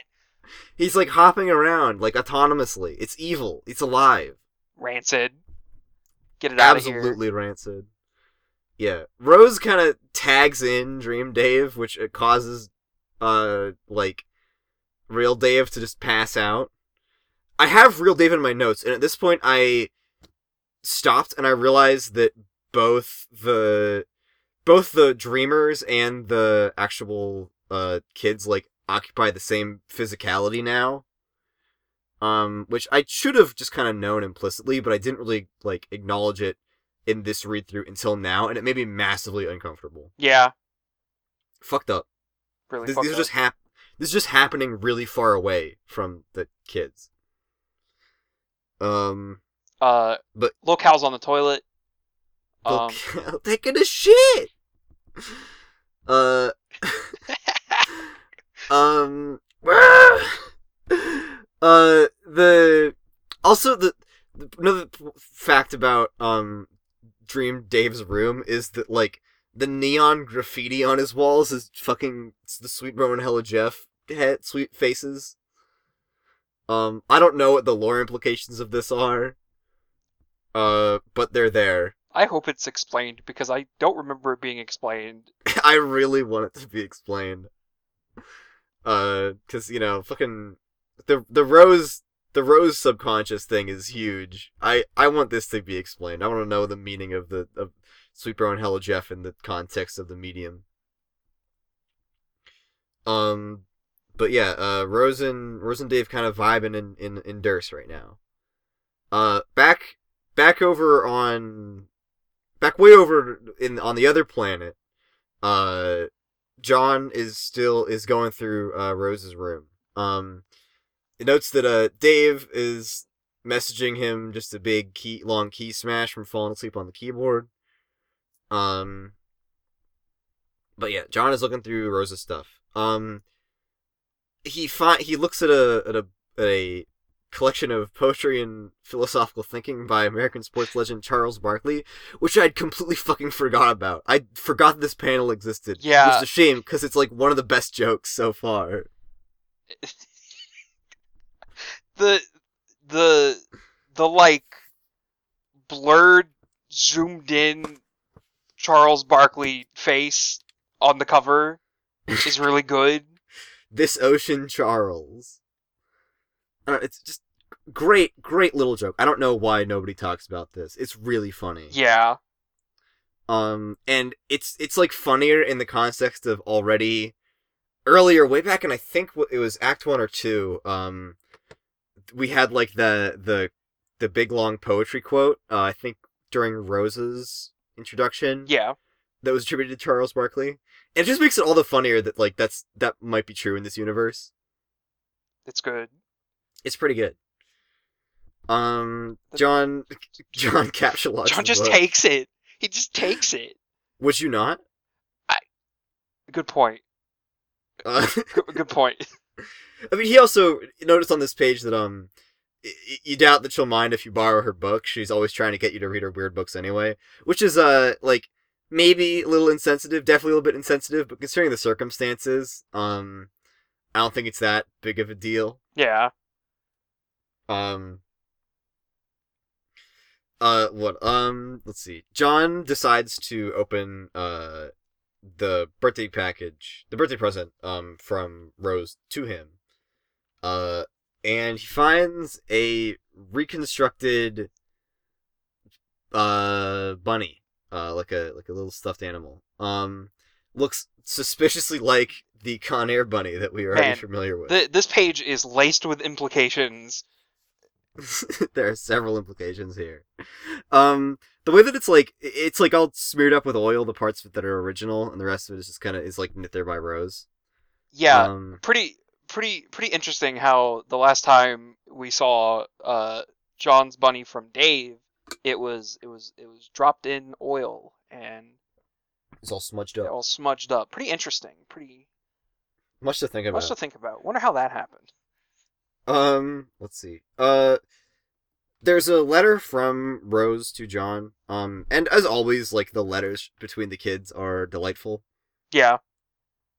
um the, the it's like i don't know it i don't know what else to say about this that we haven't said before the with the other ones because there's not really a ton of like controversial or like new stuff here but it's it's it, it's it's nice to see uh rose like being genuine um with uh with john in in her weird little rose way Yeah. The the most noteworthy thing on this page is that uh she says the bunny was an heirloom. And and she patched it up. Yeah.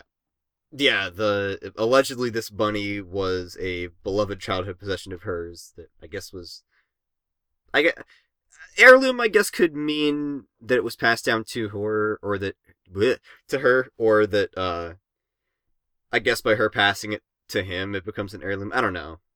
Yeah. Um I guess we we could keep that in our minds. Uh but yeah, it's it's cute.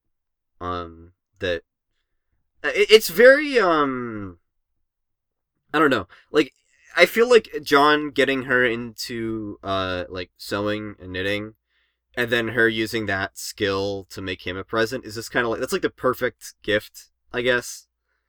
Like if you were to it, it's it's it feels like the right thing to do. Um and it's very uh it's almost out of character for like a kid to like be that considerate yeah. or like understand how appropriate that is, but I don't know. It's it's really nice.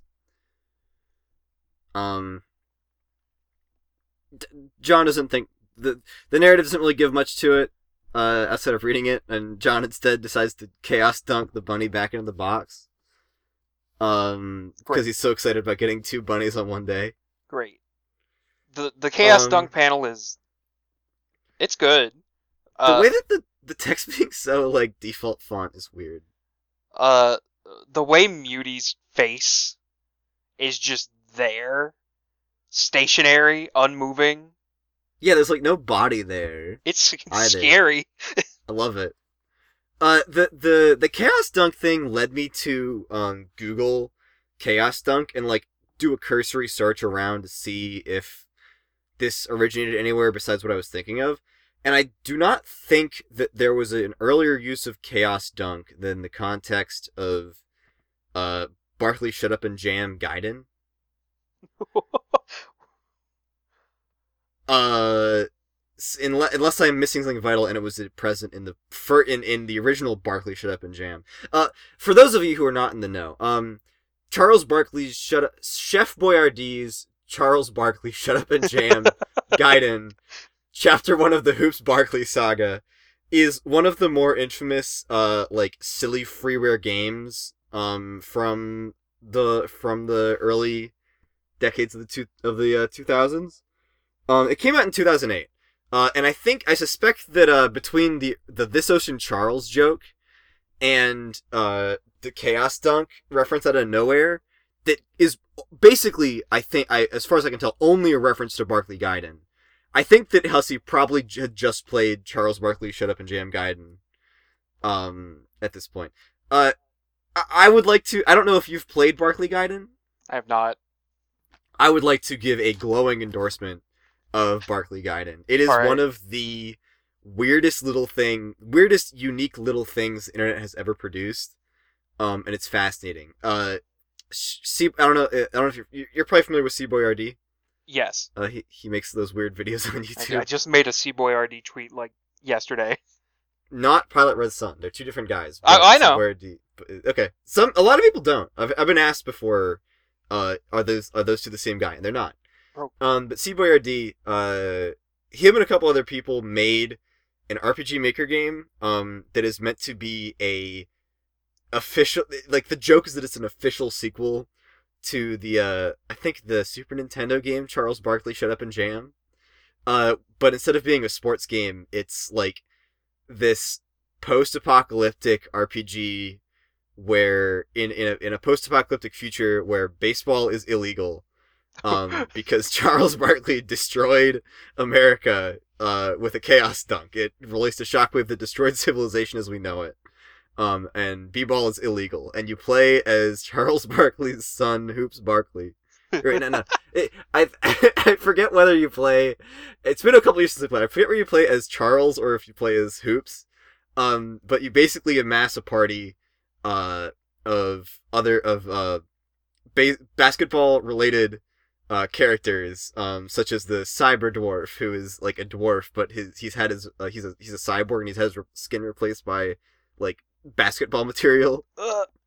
Um, it, it- and the combat is like a weird Super Mario RPG thing where like there's like a little mini game every time you want to do something. I I'm sorry, the Barkley tangent has gone on too long. I just wanted to.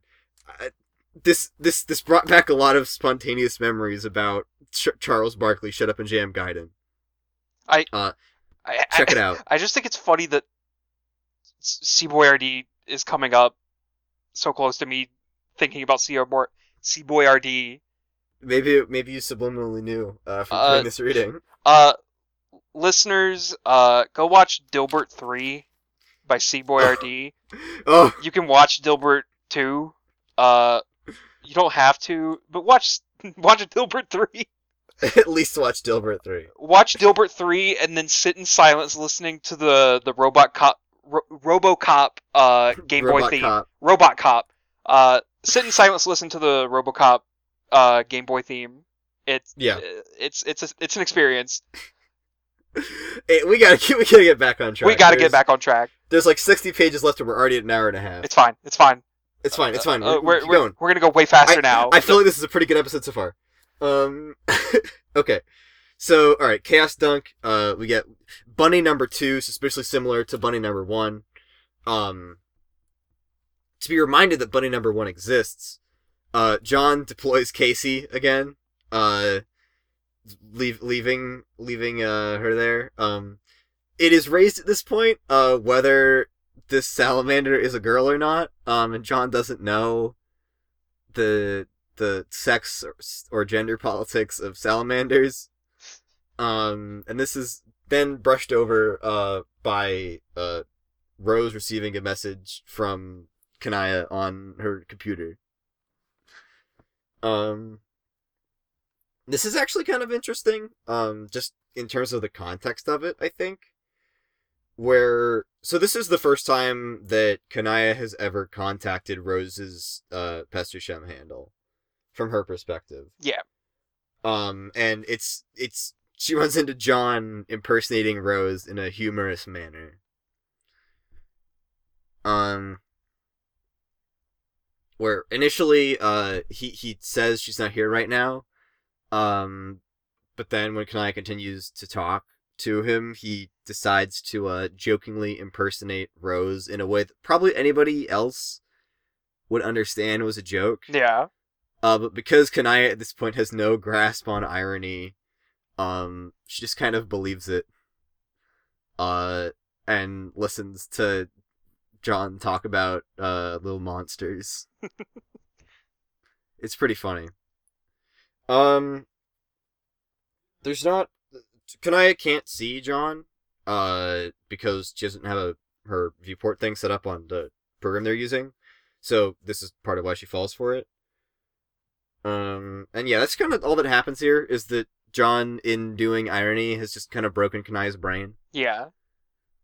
Um, but this transitions into the first instance of seeing the trolls basically walk around and interact among each other. Uh, and right away there's a there's we see Vriska's horn. I will not say Right. anything. I, I was refraining from saying anything. I mean, we have. I. I, I I mean, yeah. This is this is the this is dangerously close to Vriska. She's that, real. that horn has an aura around it, and it's it's powerful. I just realized that Kana- the icon Kanaya's shirt is flipped here. Oh. On seventeen fifteen, fucked up. Whoa, Oops. whoa, that's not right. I I think this, it might happen. It probably happens elsewhere, but uh, it's pretty rare for this thing kind of thing to happen. I think Yeah, fucked up. Um, we have the first uh interaction. Like I think the first direct dialogue between two trolls. Correct me if I'm wrong. yes, Uh, where we get a new troll. This is the this this is the character who will come to be known as Sollux. Um, love or Sollux. Kanaya. He's pretty cool. Kanaya uh bugs Sollux about setting up uh the viewport so she can actually view who she's talking to. Um, Sollux here kind of does. He just kind of is Dave here. I feel like a little bit. A little bit. He's he, he- he's Um, like a more aggressive Dave. Yeah. He's like Dave, but he's like telling people to fuck off and not talk to him. Yeah, um there's like I, the, the the two things the two takeaways here uh besides enjoying a new character's dialogue i think is um one him saying like listen i i said uh i knew we are all going to die um and no one believed me um and two that he objects talking to the kids uh he does not want to talk to the kids he hates them he doesn't want to do it yeah. says juvenile. But yeah. Um, I don't know what else to say. Uh Kanaya throws her F1 key at him and starts harassing him more. Uh yeah. Poor Sollux. Poor Sollux. um and then okay, another strong point of evidence. Uh S Rose and Dave shut up and jam. It's that's that's the name of the game. All it's right, there. all right, Hussie, we're on to you. Hussie played Barkley Gaiden at some point, and then decided to throw in a shitload of references here on this page. These this these couple pages. Um, it's just kind of a little interactive flash. Uh, I don't I couldn't find anything crazy in here. Yeah, it was. it's just Um, a chill little flash. Yeah. Uh, I like them just kind of shuffling around. Um, if you, t- if you go through the songs here, the Sburban Jungle remix is really good. That's kind of all I had to say about it. Yeah, and there's a lot of little like things that happen with like fucking cut-ins of Super and Hella Jeff faces and all that, but not a lot significant. Um, Rose hurls Dream Cal out of the tower. Uh, goodbye, fucker. And then um we then uh Rose bees the pony. So this is a li- this is a little this feels a little bit disjoint to me. Just this kind of pops up yeah, but it kind of has to just to lead into what's coming up yeah, and i, I do kind of like the way it does it but um basically we see maplehoof follow uh, uh mom into a some pink ruins uh passes by a giant collection of grist that she collects that gets sent to the kids.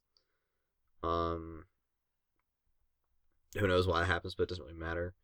Uh and then follows mom into a little teleport thing. The little sprite of uh Maple up standing up is funny though. It, it's Uh, there's I don't like looking go. at it. It's funny, but it's like uncanny. it's a little bit weird. It's a little bit far side. Um, there's a a similar couple panels where John bees the hat, uh, where the hat flies off to replace uh, Dad Egbert's uh soiled hat. Um, we see Dad uh, encounter Grandpa. Uh, f- wordlessly they f- uh, follow one another into the ruins, into their own, into ruins on uh, LOWAS, and go through a similar looking teleporter. Um, mysterious. Much to think about. Much to think about. Uh, th- it, it definitely shows that like the the the parental figures have a grasp on what's going on here. yes, I'm loving the like subplot of the the guardians or the parents, whatever you want to call them, uh, conspiring wordlessly behind the scenes. Yeah. it's a pretty pretty compelling like secondary thing. Um, let's see, where were we? Uh, so John visits uh Rose's alchemiter, um, and makes the the hammer that came out of the that comes out of the code that Dave Sprite gave him earlier when he was offended. Um, scales it down so he can actually hold it and make it. Uh, and so he's got a pretty sweet no sweet new hammer here. Uh, he talks to Dave Sprite for a little bit. Um, Dave Sprite s- says like, "Yeah, really strong hammer. Um, got it from Hephaestus, who I think we can infer is the denizen on Dave's planet." Um, Yeah. Uh, says he Eh. got through bullshit. it, it and it, it kind of nails in the coffin that like put put puts the final nail in the coffin that like the name of the kids browsers are denizens because we immediately jump to a shot of Dave's computer in which his browser is Hephaestus. I am so glad that you also pointed this out because I, I wrote it down because I was like, wow, that's that's storytelling. That's visual storytelling. That's great. Awesome. Um, and this panel is kind of there to remind you about, that. Um, the R- Rose and Dream Rose and Dream Dave like kind of share a meaningful look before Rose like poofs out of there to wake up. Okay. The poofing thing bothers me because when was it established that they disappear when they wake up? I agree. I also found this strange. I- um, I feel like that's a, like just a continuity error or something. I it doesn't make any sense to me. I feel like Hussie just wanted to make this visual gag. I can't stand Hussie. we'll see if there's any other instances of dream selves like disappearing Yeah. like that. Um, so yeah, R- our Rose wakes up. Uh, we we see another brief glimpse of the trolls on their little on their little workstations. Uh, where Sollux fixes uh Kanaya's program to display the viewport, just in time for uh Kanaya to actually see uh Rose proper. Um, Rose sees that someone was using her Pesterchum, and she doubts that it was uh, Casey. Um, let's see.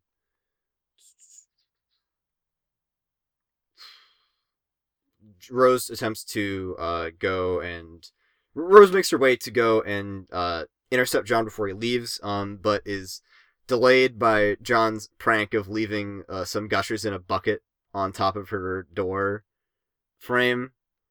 Um, one, the bucket, a loaded object in itself. Yeah. Uh, there's no two. Um, ki- let's move on.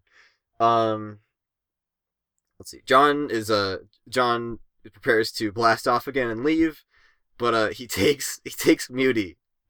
Um, and there's this adorable panel where he blasts off and the cat's just perched on his head and it's it, I love it. It's really great.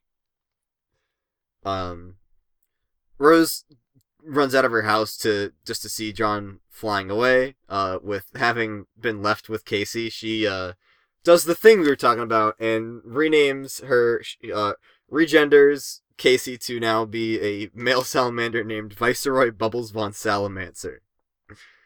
Uh, which I don't think is as good of a joke, or I don't think it's as good of a joke as naming the salamander Casey and making the Con Air thing, but you know, yeah. it's still pretty good. Um, let's see. Dream. Uh, we go back to see uh, Dream Dave. Uh, watching the puppet fall, watching Cal uh descend from the tower. Um, and then Cal conveniently lands on a rocket board, eerily similar to the one that we saw Dave blast off after he finished his, or after we saw Bro blast off, and after he finished his fight with Dave. Uh, concerning to say the least. Very concerning. Implications. Yes. This is part this is kind of the part where I realized like that this is all occurring in the same physical space and I was like, "Oh no, I hate this." Bro can be whatever, wherever he wants. Nightmare. Um yeah. Uh AR sees Cal riding along on the rocket board um and chases him through another teleporter in the most like con- bullshit convenient sequence possible that it made me laugh. It, it would have made me angry if it wasn't so funny. Uh, like that that that the rocket board just floats perfectly above this teleporter and just whoop, there it goes. um, I hate it. I feel like it's less of a convenience thing Well, yeah, and more of it's like it's it, it was planned that way by Bro. I mean, obviously, but the the way that it is shown visually looks so stupid. Oh yeah, definitely. Uh, I yeah. Um. But yeah, so AR AR follows by, follows close behind uh, Cal. Um, John, uh, while exploring the land of light and rain, um, happens upon the ruins that we just saw Maplehoof enter. Um, I guess, uh, great, uh, what a coincidence! That's crazy. Um, he follows the hoofprints into the ruins. Uh, beats up on some high level monsters with his sweet new hammer. Uh, and happens upon the uh the tel the same teleporter. In my notes, I have that at this point during the reading, um, I was listening to the the Uncut Gems film original soundtrack. Um, and so the couple of pages where John explores the ruins, uh, is really is it, it, it feels really strange when you're listening to that movie's soundtrack. Not significant. I just ha- I just had to get it out there. It was weird. Um, you've seen that movie, right? Uh, what ki- what kind of question is that? Of, of course, I've seen that movie. I've seen it twice now. That's my guy. I, uh, two, two, two and a half times now because uh, I tried to watch it with some of my friends and uh, they got tired halfway through it because we decided to watch it at like 1 a.m. God, and we just never finished it, which is like a crime. tragic. That movie's great. It is great. It's great. Listeners, go watch Uncut Gems right now. It's on Netflix. Fantastic film. I love it. Um, but yeah, uh, John hits the teleporter, uh, following behind uh, Mom and the Pony. Um, and through visual contest, through establishing shots, we can now see that John is inside a lab out in the Veil. Um, he happens upon the hat, the Colonel Sassacre book that uh Grandpa was carrying, the pony, Dream Cal. Um, wonders what the fuck is going on. What a, what a suspicious collection of items. what a scene we have here. Um, he ventures deeper into the lab. Uh, finds this big room with these giant chess pieces and these like vials. It's like a scene out of like, it looks like the lab in the first Pokemon movie where they made Mewtwo. It's one of those Yeah. like science fiction looking like cartoon labs. Yeah. Um, there's the there's the ride the pony page, which just kind of comes out of nowhere. Um, It's good though. it's pretty good. I'm uh, the Maple Hoof is like extended in a very in like a really old Hussie comic way. It's like rubbery horse. I don't know. Ride the pony. Hell yes. Hell fucking yes. Um.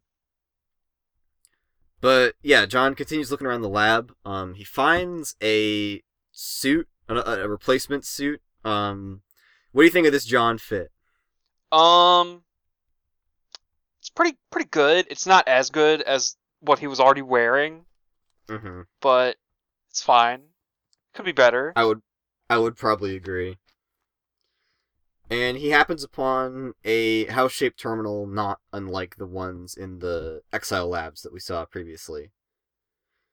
Uh, we we go then we see uh the last couple pages we see here are AR tearing it up on Bro's rocket board, uh, just absolutely shredding it out in the veil. Um, and uh, that, that, that's the last. That's the last. You get, this is the last panel you gave us. I thought this was like the best possible way to end this reading. I was like, I could cut it off two pages earlier.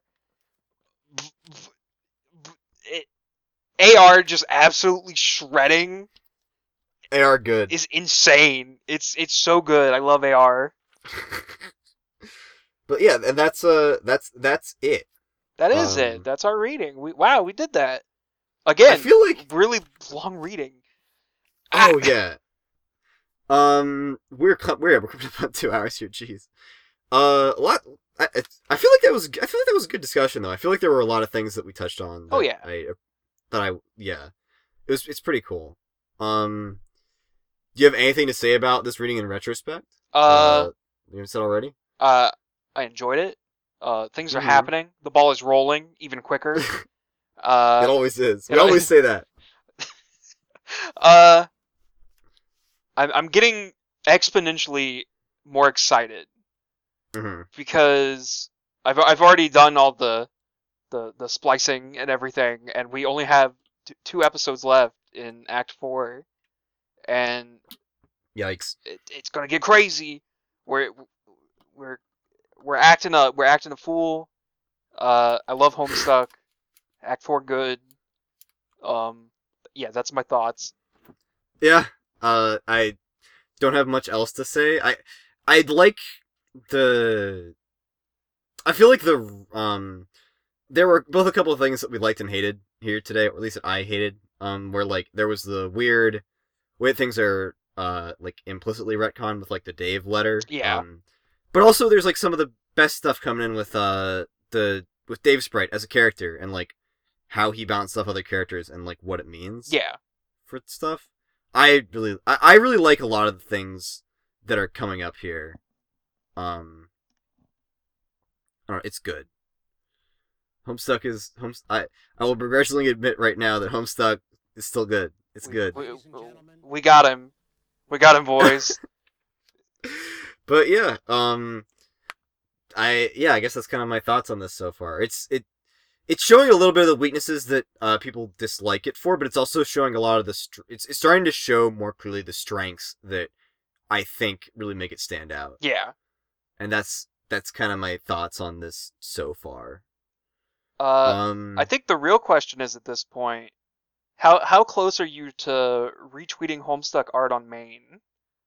um, I don't know. Probably not very. Hmm. uh because that's one of those things that people yell at you if you do um not that i really typically care all that much but like i don't know i don't know i did it i did it one time for 413 what do you want from me that we need more of it. We come on,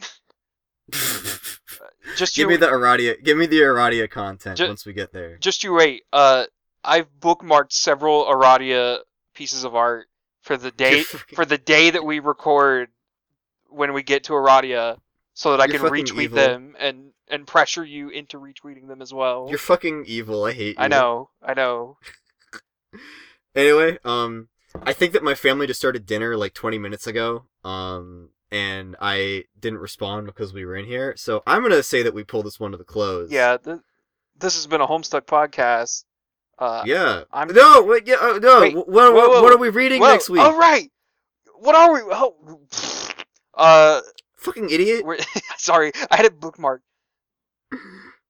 Uh, we're we're gonna read to uh 1933, another another year page. 1933. Yeah. Okay. Can't wait to get out of these year ass pages. Yeah. Okay. That's um. That's like another like 150 episodes. That's like another 150 pages ish. It's fine. Alright. It'll be fine. We can handle it. It's fine. It'll it'll be all right. We handled it today. It went pretty well, even though this is coming up on two hours. So why don't we why don't we now take it to the close? Now that everybody knows what we're reading next week. Okay. It uh this has been a Homestuck podcast. Uh I'm John. And I'm Aidan. Uh thanks for listening. Uh you're you're all wonderful listeners. Those of you who are listening. Um big shout outs to our our editor Alex, our our sweet little baby editor baby man. Thank you. Uh I don't know why I just I don't know why I just talked about Alex like that, but um I mean, I I usually do this part. I think you're doing it pretty well, so I'll let it slide. Uh, yeah. Homestuck podcast. See you next week, everybody. Bye, gamers. Yeah.